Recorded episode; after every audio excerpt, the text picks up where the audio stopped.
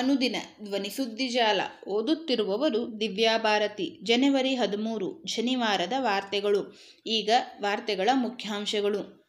ಮುಖ್ಯ ಚುನಾವಣಾ ಆಯುಕ್ತರ ನೇಮಕ, ಕೇಂದ್ರಕ್ಕೆ ಸುಪ್ರೀಂ ನೋಟಿಸ್. ಭಾವನಾತ್ಮಕ ವಿಚಾರಗಳ ದುರುಪಯೋಗ, ರಾಹುಲ್ ಗಾಂಧಿ. ಶಿವಮೊಗ್ಗ ಫ್ರೀಡಂ ಪಾರ್ಕ್ಗೆ ಅಲ್ಲಮಪ್ರಭು ಹೆಸರು, ಮುಖ್ಯಮಂತ್ರಿ ಘೋಷಣೆ. ಅರಣ್ಯೀಕರಣ ನಿಧಿಯಿಂದ ರಾಜ್ಯಕ್ಕೆ ರೂಪಾಯಿ ಮುನ್ನೂರ ಅರವತ್ತ್ಮೂರು ಕೋಟಿ ಬಿಡುಗಡೆ. ಈಗ ವಾರ್ತೆಗಳ ವಿವರ.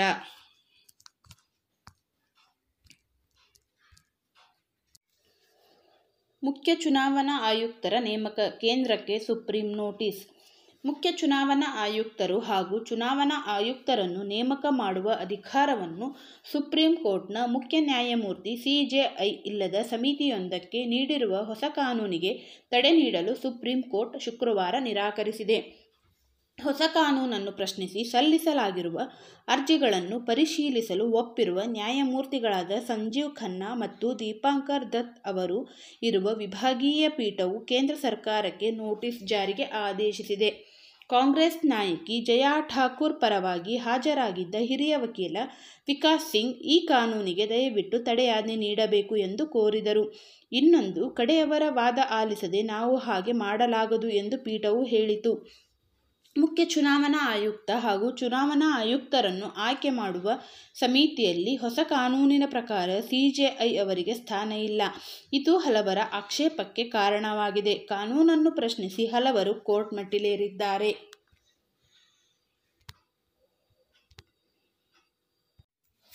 ಭಾವನಾತ್ಮಕ ವಿಚಾರಗಳ ದುರುಪಯೋಗ, ರಾಹುಲ್ ಗಾಂಧಿ ದೇಶದಲ್ಲಿ ಭಾವನಾತ್ಮಕ ವಿಚಾರಗಳನ್ನು ರಾಜಕೀಯ ಲಾಭಕ್ಕೆ ಬಳಸಿಕೊಳ್ಳಲಾಗುತ್ತಿದ್ದು, ನೈಜ ಸಮಸ್ಯೆಗಳಿಂದ ಗಮನವನ್ನು ಬೇರೆಡೆ ಸೆಳೆದು ಜನರಿಗೆ ದ್ರೋಹ ಬಗೆಯಲಾಗಿದೆ ಎಂದು ಕಾಂಗ್ರೆಸ್ ನಾಯಕ ರಾಹುಲ್ ಗಾಂಧಿ ಶುಕ್ರವಾರ ಟೀಕಿಸಿದರು.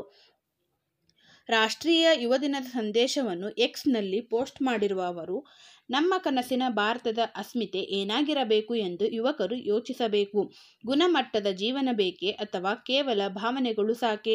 ನಮಗೆ ಬೇಕಿರುವುದು ಪ್ರಚೋದನಕಾರಿ ಘೋಷಣೆಗಳನ್ನು ಕೂಗುವ ಯುವಕರೇ ಅಥವಾ ಉದ್ಯೋಗ ಹೊಂದಿರುವ ಯುವಕರೇ? ಪ್ರೀತಿ ಅಥವಾ ದ್ವೇಷವೇ ಎಂದು ಹೇಳಿದ್ದಾರೆ. ಹಣದುಬ್ಬರ ಏರಿದ್ದು ನಿರುದ್ಯೋಗ ಸಮಸ್ಯೆ ಕಾಡುತ್ತಿದೆ. ಯುವ ಸಮೂಹ ಹಾಗೂ ಬಡವರು ಶಿಕ್ಷಣ, ಜೀವನೋಪಾಯ ಹಾಗೂ ವೈದ್ಯಕೀಯ ನೆರವಿಗಾಗಿ ಕಷ್ಟಪಡುತ್ತಿದ್ದಾರೆ. ಆದರೆ ನಮ್ಮ ಸರ್ಕಾರ ಇದನ್ನು ಅಮೃತ ಕಾಲ ಎನ್ನುತ್ತಿದೆ ಎಂದು ಲೇವಡಿ ಮಾಡಿದರು. ಅಧಿಕಾರದ ದುರಹಂಕಾರದಿಂದ ಅಮಲೇರಿದ ಚಕ್ರವರ್ತಿ ವಾಸ್ತವಾಂಶದಿಂದ ದೂರವೇ ಉಳಿದುಕೊಂಡಿದ್ದಾರೆ ಎಂದು ದೂರಿದರು.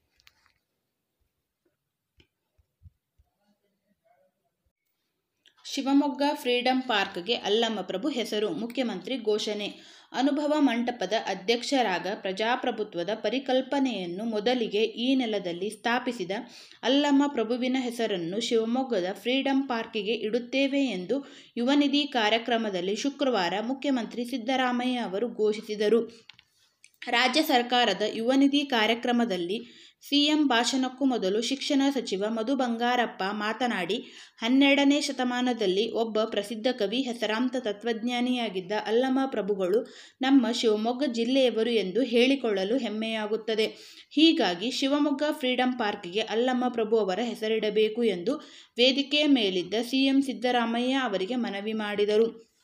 ಈ ವೇಳೆ ಬಿಜೆಪಿ ಶಾಸಕ ಚನ್ನಬಸಪ್ಪ ಆಕ್ಷೇಪ ವ್ಯಕ್ತಪಡಿಸಿದ್ದರು. ದೇಶಕ್ಕಾಗಿ ಪ್ರಾಣತ್ಯಾಗ ಮಾಡಿದ ಹೋರಾಟಗಾರ ಚಂದ್ರಶೇಖರ್ ಆಜಾದ್ ಹೆಸರಿಡಬೇಕು. ಈ ಹಿಂದೆಯೇ ಬಿಎಸ್ವೈ ಪ್ರಸ್ತಾಪಿಸಿದ್ದರು. ಹೀಗಾಗಿ ರಾಜ್ಯ ಸರ್ಕಾರ ಈ ಫ್ರೀಡಂ ಪಾರ್ಕ್ಗೆ ಚಂದ್ರಶೇಖರ್ ಆಜಾದ್ ಹೆಸರಿಡಿ ಎಂದರು. ಬಳಿಕ ಮಾತನಾಡಿದ ಸಿಎಂ ಸಿದ್ದರಾಮಯ್ಯನವರು, ನಾನು ಈ ಹಿಂದೆ ಮುಖ್ಯಮಂತ್ರಿಯಾಗಿದ್ದಾಗ ಶಿವಮೊಗ್ಗ ನಗರದಲ್ಲಿ ಈ ಫ್ರೀಡಂ ಪಾರ್ಕ್ ಮಾಡಿದ್ದೆ. ಶಾಸಕರಾದ ಚನ್ನಬಸಪ್ಪನವರೇ ಅಲ್ಲಮ ಪ್ರಭು ನಿಮ್ಮ ಜಿಲ್ಲೆಯವರು, ನಿಮ್ಮ ಊರಿನವರು, ನನಗಂತೂ ಮಧು ಬಂಗಾರಪ್ಪ ಅವರು ಹೇಳಿದಂತೆ ಅಲ್ಲಮ ಪ್ರಭು ಅವರ ಹೆಸರನ್ನು ಇಡುವುದು ಸೂಕ್ತ ಎಂದು ಹೇಳಿದರು.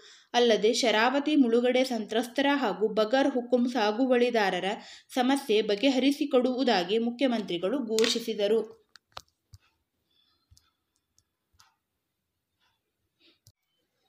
ಅರಣ್ಯೀಕರಣ ನಿಧಿಯಿಂದ ರಾಜ್ಯಕ್ಕೆ ರೂಪಾಯಿ ಮುನ್ನೂರ ಅರವತ್ತ್ಮೂರು ಕೋಟಿ ಬಿಡುಗಡೆ. ಪರಿಹಾರಾತ್ಮಕ ಅರಣ್ಯೀಕರಣ ನಿಧಿ ಕಾಂಪಾ ಅಡಿಯಲ್ಲಿ ಕರ್ನಾಟಕದ ಸಂಚಿತ ನಿಧಿಯ ಪೈಕಿ ರೂಪಾಯಿ ಮುನ್ನೂರ ಅರವತ್ತ್ಮೂರು ಪಾಯಿಂಟ್ ನಾಲ್ಕು ನಾಲ್ಕು ಕೋಟಿಯನ್ನು ಕೇಂದ್ರ ಸರ್ಕಾರವು ರಾಜ್ಯಕ್ಕೆ ಬಿಡುಗಡೆ ಮಾಡಿದೆ ಎಂದು ಅರಣ್ಯ ಜೀವಿಶಾಸ್ತ್ರ ಮತ್ತು ಪರಿಸರ ಸಚಿವ ಈಶ್ವರ್ ಬಿ ಖಂಡ್ರೆ ತಿಳಿಸಿದರು.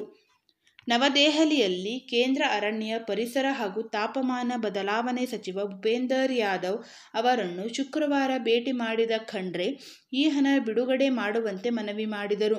ಬಳಿಕ ಸಚಿವಾಲಯವು ಹಣ ಬಿಡುಗಡೆ ಮಾಡಿತು. ಎರಡು ಸಾವಿರದ ಹತ್ತೊಂಬತ್ತರ ಫೆಬ್ರವರಿ ಎಂಟರಿಂದ ಎರಡು ಸಾವಿರ ಇಪ್ಪತ್ತೆರಡರ ಮಾರ್ಚ್ ಮೂವತ್ತೊಂದರ ಅವಧಿಯಲ್ಲಿ ಕಾಂಪಾ ಹಣದ ಪೈಕಿ ಕೇಂದ್ರ ನಿಧಿಯ ಹಣ ಕಡಿತ ಮಾಡಿಕೊಂಡು ಉಳಿದ ಹಣ ಬಿಡುಗಡೆ ಮಾಡಲಾಗಿದೆ. ಪರಿಹಾರ ಅರಣ್ಯೀಕರಣಕ್ಕೆ ರೂಪಾಯಿ ಎರಡು ನೂರ ಒಂಬತ್ತು ಪಾಯಿಂಟ್ ಎರಡು ಒಂದು ಕೋಟಿ, ಪ್ರಸ್ತುತ ಅರಣ್ಯದ ಮೌಲ್ಯದ ಆಧಾರದಲ್ಲಿ ರೂಪಾಯಿ ತೊಂಬತ್ತೆಂಟು ಪಾಯಿಂಟ್ ಮೂರು ಆರು ಕೋಟಿ ಮತ್ತು ಇತರ ವೆಚ್ಚಕ್ಕಾಗಿ ರೂಪಾಯಿ ಐವತ್ತೈದು ಪಾಯಿಂಟ್ ಎಂಟು ಆರು ಕೋಟಿ ವರ್ಗಾವಣೆಗೆ ಕೇಂದ್ರ ಅನುಮೋದನೆ ನೀಡಿದೆ ಎಂದು ಖಂಡ್ರೆ ತಿಳಿಸಿದರು. ವಾರ್ತೆಗಳನ್ನು ಕೇಳಿದಿರಿ. ವಂದನೆಗಳು.